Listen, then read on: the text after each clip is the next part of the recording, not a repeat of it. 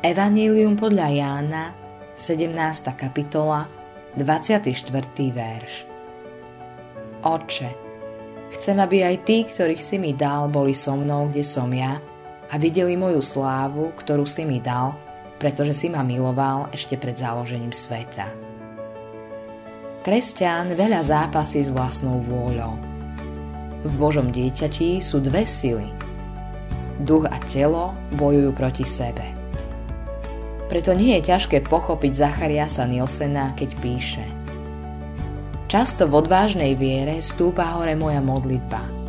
Ó Bože, nech sa Tvoja vôľa stane. No keď si uvedomím Tvoju vôľu, často vidím, že som vlastne myslel tú svoju. Nikdy nedosiahneš nepoškvrnenú čistú a svetú vôľu.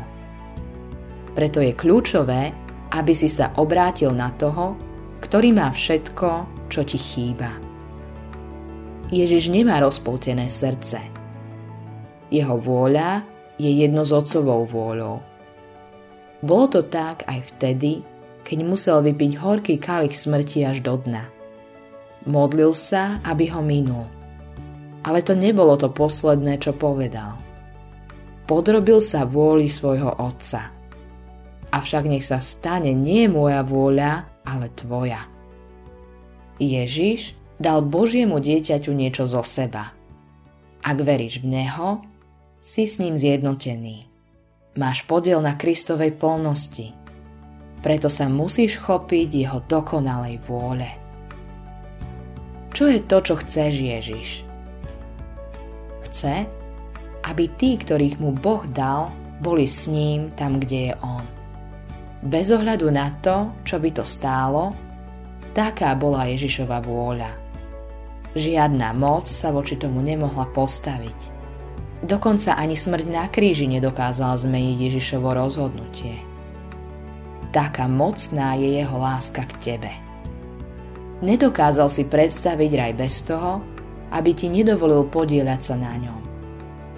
Preto do toho vložil celú svoju vôľu.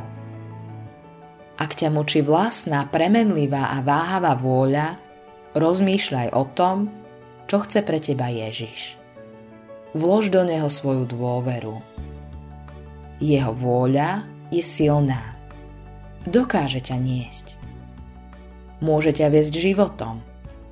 Ježiš chce, aby si s ním strávil väčnosť. Ďakuj mu za to a odpočívaj v jeho vôli. Autorom tohto zamyslenia je Hans Erik Nissen.